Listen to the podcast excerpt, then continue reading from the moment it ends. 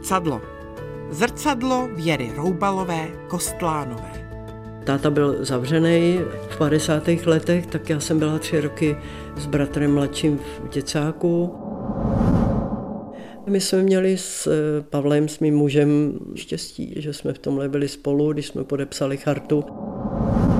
Asi to trošku přeháním a taky jsem trošku urputná. po rodičích židovka. Angažovaností a morálkou chartistka. Studii absolventka ČVUT. Profesí sociální pracovnice a psychoterapeutka. Nositelka ocenění paměti národa udělované těm, pro které čest, svoboda a lidská důstojnost nejsou prázdná slova. Jak Věra Roubalová Kostlánová vzpomíná na dětství. Co ji formovalo? Jak prožívala komunismus? Jak se dívá na uprchlíky? Jak vidí svou rodinu? A jak se vidí v zrcadle? Když se podívám do zrcadla, tak vidím starou bábu a vůbec mi to nevadí. Neříkám, že mi nezáleží na tom, jak, jak vypadám. Chci se asi cítit docela dobře, o tom jde. No. Takže někdy se ji namaluju a zjistím, který korále mi neslušejí, který mi slušejí, takže i takovýma blbostma se zabývám. A já jsem taková, že žiju teď a tady, i takhle jako žiju. Takže asi jsem vždycky přítomná v té chvíli a, a nějak bych řekla spíš intuitivně vycítím, co by nějak tomu druhému mohlo udělat dobře, nebo co by se snad mohlo udělat. Kde to celé začalo? Táta byl zavřený v 50. letech, tak já jsem byla tři roky s bratrem mladším v děcáku a to si vůbec nic nepamatuju. Potom já si pamatuju, že když jsme přišli domů, tak potom, že ta máma se musela strašně ohánět, že jsme byli opravdu hodně chudí a tyhle věci mě jako nikdy netrápily. Tak prostě to patří k životu a není to nějaký důležitý pro mě. Samozřejmě neříkám, když někdo nemá na nájem nebo nemá na chleba, tak to je vážná věc a je to opravdu velmi, velmi stresující a tak jo. Český rozhlas dvojka. Jak to vidí? Host sestry Angeliky. Vy jste v útlém dětství prošla dětským domovem, zavřeli vám manžela a zůstala jste sama se třemi dětmi. Rodiče židovského původu přežili válku v exilu, ale mnozí z rodiny zemřeli. Otec, ač přesvědčený komunista, se stal obětí procesu 50. let a pak vám pomáhal v protistátní činnosti. A ať jste vystudovala techniku, tak jste psychoterapeutka. Jak se to vejde všechno do jednoho života? No to je tím, že jsem stará. Jestli si ty tragické příběhy nosím domů, já bych řekla, že už to začalo v době, kdy jsme s Helenou Klímovou měli 20 let skupinu rodiny po holokaustu. To byl vlastně pro mě takovej, zní to blbě, ale jako objev, že když se to trauma nemá prohlubovat a nemá se přenášet dál na další generace, tak je potřeba o něm mluvit. Jo, nemusí se mluvit o tom traumatu, ale musí se mluvit nějak kolem, prostě emotivně to zpracovávat, to, co se stalo. A to byl objev pro mě nejenom pro klienty, ale i pro mě osobně. Takže já jsem si uvědomila, že i pro mě je dobře mluvit o těch věcech, nejenom o holokaustu, mluvit o, o tom, jak mi je. Taky jsem chodila do psychoterapie asi dva a půl roku, takže to mi hodně pomohlo a vlastně tohleto jako poučení, že je potřeba o věcech mluvit a otvírat je, to bylo i pro mě jako velmi, velmi důležitý a vlastně v tom pokračuju. Takže když to potřebuju, buď si jdu na supervizi a mluvím o tom, anebo někdy, že jo, s Františkem o tom mluvím anonymně, ale taky se potřebuju podělit. Takže to mluvení je asi strašně důležitý a tím, že se po listopadu 89 podle mýho názoru málo mluvilo o té historii, speciálně o normalizační době, i o 50. letech, ale ještě, ještě méně se mluvilo o normalizační době, takže vlastně ty následky toho hrozného režimu si neseme v sobě přenesený i na těch dalších generacích. Když se bavíme o židovství po válce, bylo docela pochopitelný, že Židi o tom nechtěli mluvit, taky naprostá většina ztratila obrovskou část své rodiny, někdy všechny. To i naši příbuzných bylo strašně moc, který byli zavražděný. Takže to byla takový obraný mechanismus o tom nemluvit, docela pochopitelný. K tomu se u nás potom v Československu přidal ten strach, který byl naprosto oprávněný v 50. letech, že jo, to bylo úplně antisemický procesy a antisemická doba. Potom se přidala ta normalizace, kde ten strach byl takový pod povrchem, kdy estébáci měli samozřejmě, byli seznamy, že jo, židovský a tak. Takže ta obrana nemluvit vlastně o tom, že jsem o tom židovství, byla hodně velká. Přesto se našli lidi, kteří jako chodili na židovskou obec a tak, ale většina se k tomu raději nehlásila, i k tomu byli takhle vychovávaný, jo? jako radši nebuď nápadný, zůstaň takhle. No a po listopadu to bylo, zase se vracím k tématu mému mluvení, se najednou mohlo mluvit, mohly se číst knížky, které už nějakou dobu na západě běžely právě kolem holokaustu a kolem transgeneračního přenosu. Řekla bych, eh, hlavně o tom mohlo se mluvit, mohlo se taky jít na terapii, ale mohlo se o tom mluvit a byla tu najednou nová generace, která to měla takhle otevřený. Taky to neměli lehký, ale vyvinulo se to v takovou, bych řekla, docela samozřejmost a ty dnešní čtyřicátníci, který mají ty svý děti, který chodí do Lauderových škol, která je výborná a který se chtějí otevřeně přihlásit ke svýmu židovství a těch je docela hodně a stává se to takovou jako samozřejmostí, což je úplně úžasný a vlastně přirozený. Ale ten stín toho holokaustu tam pořád samozřejmě je a proto to tak jako považujeme za něco zvláštního, ale nemělo by to být, mělo by to být úplně normální.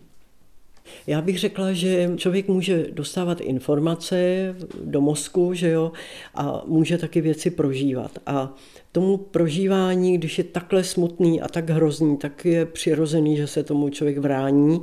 A když se mu dá možnost mluvit ne třeba konkrétně o tom nejhorším, ale mluvit kolem toho a prožívat to v emocích, jako by to trauma uzavřít, tak to je opravdu léčivý. Jo? Ale znamená to taky dávat tomu ten čas, dávat tu možnost a znamená to taky pro toho terapeuta, aby to unesl.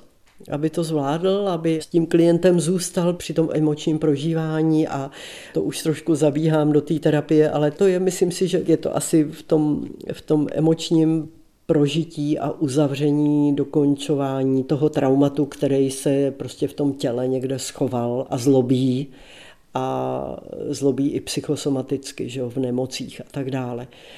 Když bych měla mluvit eh, o sobě, já si myslím, že třeba já za sebe, pro mě byla docela úleva, když jsem si řekla, že vyrovnat se s holokaustem prostě nejde. Já jsem si to nějak takhle zatím uzavřela. Taky je to trošku obrana proti emocím, ale takhle to teď mám a je to pro mě tak, abych s tím mohla pracovat i s lidma dál, no, abych se s tím jako netrápila, ale vyrovnat to opravdu nejde. Komentář na aktuální téma. Nenadávej na zrcadlo, máš-li křivou hubu, praví jedno moudré lidové přísloví zcela jednoznačně. Stroskotanci a samozvanci. Havel, Kohout, narežírovaná spontánnost, s jakou začali, nenechává nikoho na pochybách o tom, kde jsou pravé kořeny takzvané Charty 77. No tak za normalizace my jsme měli krásnou rodinu, že jo? tak můj muž Pavel, který teda bohužel v 90. roce zemřel, jsme krásně jako drželi spolu, čtyři děti a to bylo asi, asi bych řekla to nejdůležitější a shodli jsme se v nějakém názoru na to, co se nám líbí, nelíbí, kolem ekologie, kolem názoru na ten komunistický režim, který samozřejmě byl strašlivě manipulativní a ničil lidský životy, ať už doslova v 50. letech nebo potom v normalizaci vlastně průběžně strachem a propagandou a tak dále. Takže v tomhle my jsme měli s Pavlem, s mým mužem jasno a to bylo asi naše velké štěstí, že, že jsme v tomhle byli spolu, když jsme podepsali chartu 77, tak eh, to bylo takový nějaký spíš samozřejmý. Výslechy byly, hlavně Pavel byl na výsleších a to bylo samozřejmě velice stresující. Jo. My jsme vázali sami z datové knížky, takže on byl potom zavřený za to. Naštěstí tam byl asi dva a půl měsíce a pak ho pustili, takže to byla jako velká úleva. A já bych řekla, že pro mě v té době bylo asi úplně nejhorší to, jak nám odcházeli přátelé do emigrace, protože většina z nich v rámci té akce Asanace byla k té emigraci donucená což je obrovský násilí na lidech, na těch rodinách i na jejich dětech a má to podle mě následky až do dneška. Tohleto trauma se přenáší i na další generace.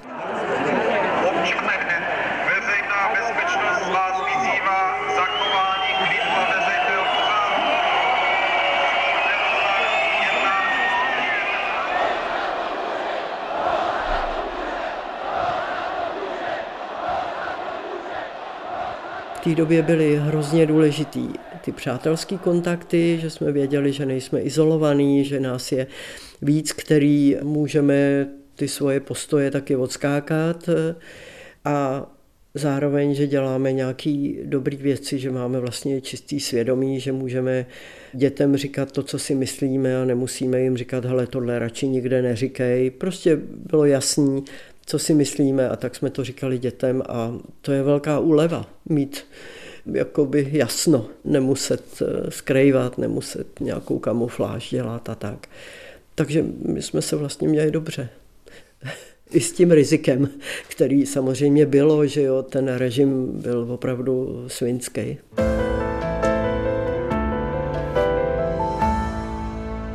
Prostě jsem jim řekla, že mám z 50. let velice špatné zkušenosti s STB, že v té době přinutila mého otce, aby říkal to, co nebylo pravda. Popsala svůj první výslech na STB po podpisu Charty 77 a měla, jak říká, pocit beznadějné nekonečnosti. Já to mám nějak tak, že když je temný období, tak nějak jedu. mám nějakou, to je spíš dar, to je obdarování, že mám nějakou sílu.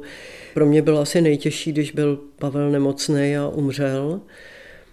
A v té době, a řekla bych, že možná ještě víc jsem si v té době uvědomila, jaký mám jako poklad v těch dětech. Jo že máme opravdu čtyři báječní děti a, a, a teď už i krásní jako dospělí vnoučata, dospělí i nedospělí vnoučata.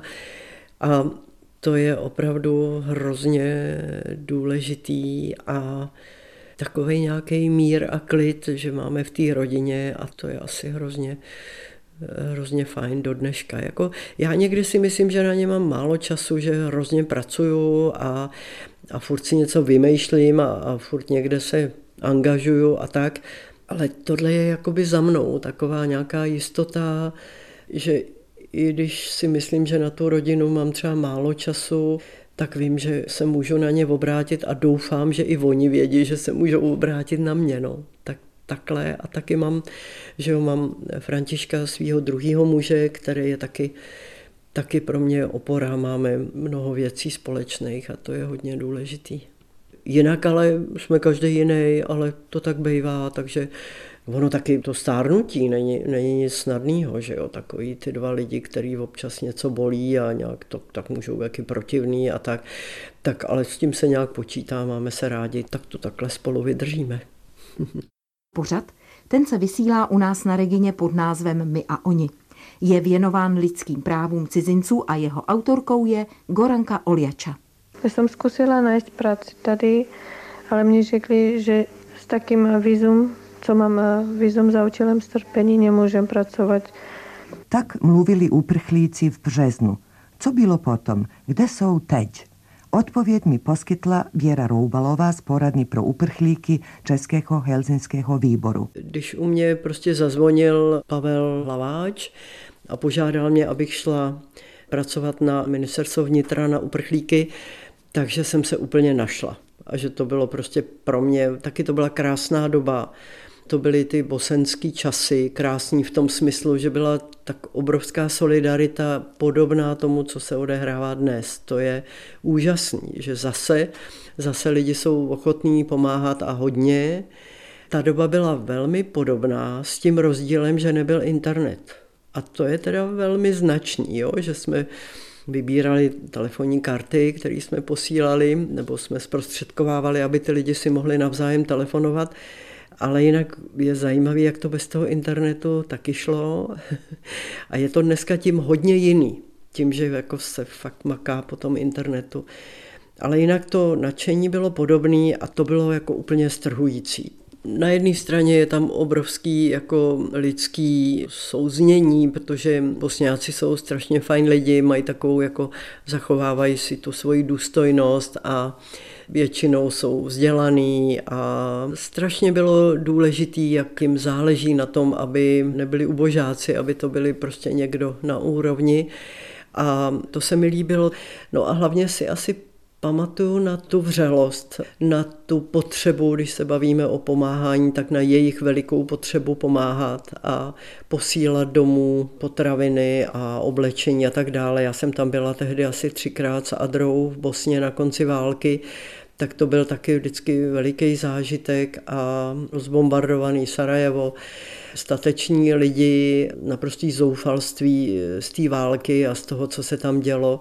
No a pak možná nejčastěji si pamatuju takový ty první věty, který když přišel k nám někdo do poradny pro uprchlíky, tak říkal, my jsme spolu se sousedama vždycky dobře vycházeli a teď najednou po sobě střílíme, jak je to možné, co se to stalo.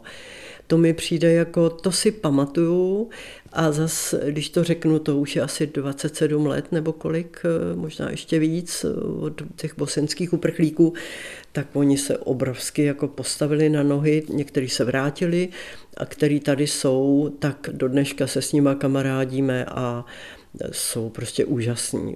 Co se stalo s dívkou z Arménie? Ani se zřejmě nepodařilo uskutečnit to, co si představovala, jak se tady integrovat, vrátila se domů. Myslím, že pracovní a soukromý život moc neodděluju. Možná to je jako chyba a asi to není úplně profesionální, myslím, co se týče psychoterapie, ale a někdy jo, máme takovou malou chatičku v Senohrabech, tak to je moje taková potěcha, kde se tam hrabu v zemi a opravdu vypustím, vyčistím hlavu, tak to je fajn. Nebo blbnu s těma vnoučatama, to je taky taková jako relaxace. Teď asi rok jsem se pustila, že občas něco maluju. Je to pro mě úplně neuvěřitelná záležitost, protože není to ani praktický, ani potřebný. Jo? A toho jsem moc v životě nikdy nedělala, takže to je takový jako dobrý a to hlavní vidím v těch lidech, že jo. No, tak to je pro mě život, jak koho potkám, s kým mluvím, jak žije, v jakých jsme vztazích přátelských a tak. A co jsem pro ostatní já? No, asi takový pomáhající blázen, nevím. Asi to trošku přeháním a taky jsem trošku urputná.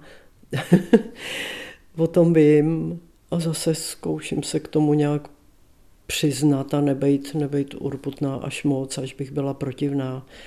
Takže speciálně myslím s těma dětma si myslím, že bych neměla být moc urputná, tak tam se snažím nebejt. Združení Postbellum předalo čtyři ceny paměti národa. Cenu vytvořenou ze skla a kamenu z Karlova mostu získali armádní generál Tomáš Sedláček, sedlák Jan Pecka, chartistka Věra Roubalová Kostlánová a ředitel humanitární organizace Člověk v tísni Šimon Pánek. Práci Združení Postbellum ocenil i bývalý prezident a dizident Václav Havel.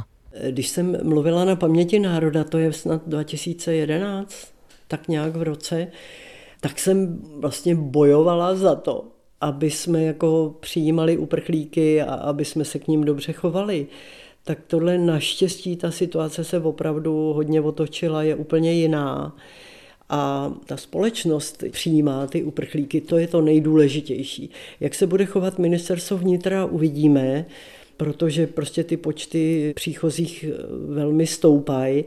Takže asi nakonec se budou nějaký takový hromadný ubytování pořizovat a tam jde taky o to, jak se tam budeme chovat k ním a jak to bude humánní. Takže paměť národa velmi cením to, co dělají a je to právě o tom mluvení, že lidi vyprávějí, povídají a tak to je velmi, velmi záslužná práce. Já si myslím, a zase se vracím nejenom k těm dnešním válkám, že v době normalizace si myslím, že byla strašně důležitý ten výbor na obranu nespravedlivě stíhaných, kam teda po tom, co ty důležitý lidi v tomhle výboru zatkli a byli odsouzeni, tak 12 nových lidí vstoupilo do toho výboru, včetně teda mýho Pavla Roubala a považuji to za hrozně významný. Já řeknu, nevím, jak ještě teď na té Ukrajině. Tam si myslím, že to teď ještě není aktuální, ale třeba co se týče Běloruska, tak eh, já třeba dělám supervizi terapeutům, který pracují s běloruskými buď uprchlíky nebo s lidmi, kteří zůstali v Bělorusku a potřebují nějakou podporu psychologickou. No a přitom se vlastně zase vracíme k tomuhle modelu, jak je strašně důležitý, aby byly nahlas řečený a napsaný a vyslovený ta zla, která ten režim koná. Jo? Aby prostě ne, se nemluvilo jenom o těch známých jménech, o těch slavných, aby se mluvilo o každý nespravedlnosti, o který jde. A je to hrozně důležitý i pro ten celý systém, i pro ty lidi jednotlivě, že nejsou takhle ztracený. A proto si myslím, že Putin vlastně tohle zakázal, aby v Rusku nevládky vůbec fungovaly, aby se vyjadřovali k té situaci, že to je trestní dokonce, tak on jakoby taky ví asi, jak je to důležitý, tak proto to zakazuje, že jo.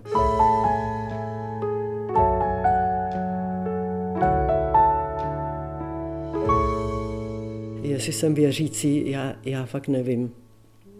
Já, já nevím. Asi takové jako myšlenky. Teď třeba před týdnem jsem byla na Šumavě a byla jsem úplně plná té války a nebyla jsem schopná jako tu krásu nějak vnímat a být, být jako se na všechno vykašlat a užívat si, jak je to tam nádherný tak jsem najednou jsem prostě stála a jako nějakým svým způsobem jsem se modlila za to, aby ta válka skončila. Tak jako takhle mi to vždycky nějak přepadne, nejvíc asi na horách, tam to mám takový nejradši. A pak se mi to nějak jako takhle projeví. No, ale jinak, jinak si s tím trošku nevím, nevím rady. Co bych si ještě přála? Já, jak jsem vám říkala, já žiju prostě teď a tady. Moc dopředu plány nemám, taky už jsem stará ženská, takže Zaplať pámbu za každý den, co jsem tady a co jsem zdravá. Co bych si ještě přála z toho osobního, asi si užít ještě hodně vnoučat a dětí. Tak co si můžu přát, aby tady nebyli šílenci, kteří vyhrožují, že jo, atomovými zbraněma a válkou a asi bych jim přála vlastně, já bych řekla, aby nebo to, co teď strašně cítím, ten tlak té války na to, že vlastně jakoby ten ekologický pohled, který je taky šíleně důležitý, jako kdyby šel do pozadí. A to je špatně. To je jako opravdu si myslím potřeba, souvisí to taky s tím uskromněním, o kterém jsem mluvila, tak si myslím, že tam ty děti a vnoučata budou mít eh, jako mnoho práce a taky to může být i mnoho radosti, že udělat něco takového užitečného. A ne válčit, ale dělat prostě něco jako k tomu, aby ta země tady byla dlouho a aby vydržela. No. Tak asi to bych jim přála a taky, aby jsme tu ještě chvíli byli i s těma přátelema, který mám.